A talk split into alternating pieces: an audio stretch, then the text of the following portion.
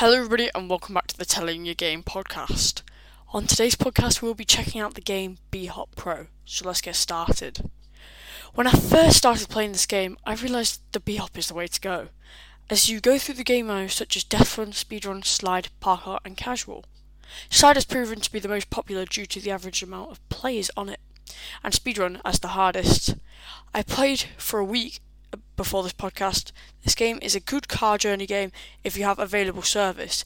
It does have an offline mode, but it doesn't hit as much as the online mode.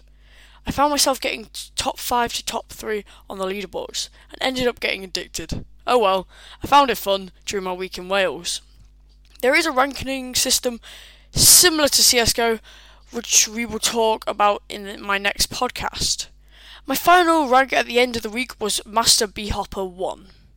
The graphics are quite impressive for a mobile game, and they had a skin feature with a live market, which was a nice touch.